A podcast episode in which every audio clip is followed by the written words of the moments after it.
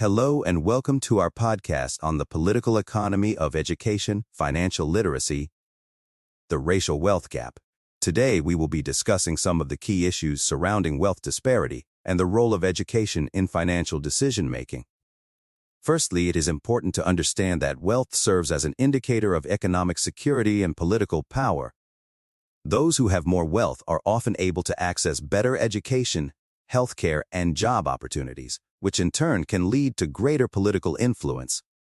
Unfortunately, there are significant racial disparities in wealth accumulation in the United States, with Black and Latino households experiencing significantly lower levels of wealth than their white counterparts.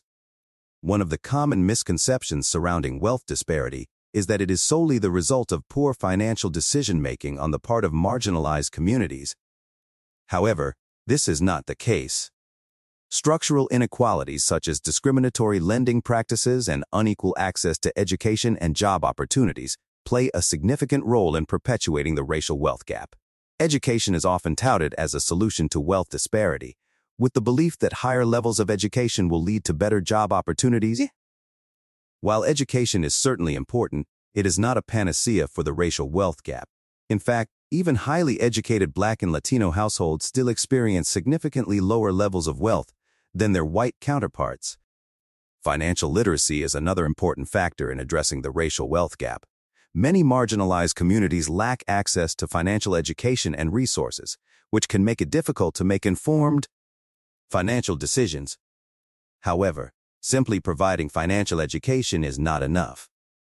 Structural inequalities must also be addressed in order to create a more equitable financial system. So, what are some potential solutions to address the racial wealth gap and improve financial literacy among marginalized communities?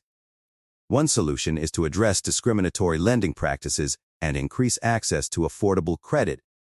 This can be done through policies such as the Community Reinvestment Act, which requires banks to invest in the communities they serve. Another solution is to increase access to education and job opportunities. This can be done through policies such as affirmative action and increased funding for public education. Additionally, providing financial education and resources to marginalized communities can help to improve financial literacy and empower individuals to make informed financial decisions. In conclusion, the racial wealth gap is a complex issue that requires a multifaceted approach to address. By addressing structural inequalities, increasing access to education and job opportunities, and providing financial education and resources, we can work towards creating a more equitable financial system and closing the racial wealth gap. Thank you for listening to our podcast on the political economy of education, financial literacy, and the race into the misconceptions surrounding wealth disparity and the role of education in financial decision-making. Remember, it is important to recognize that wealth serves as an indicator of economic security and political power and that addressing the racial wealth gap requires a multifaceted approach. Thank you for tuning in, and we hope to see you again soon.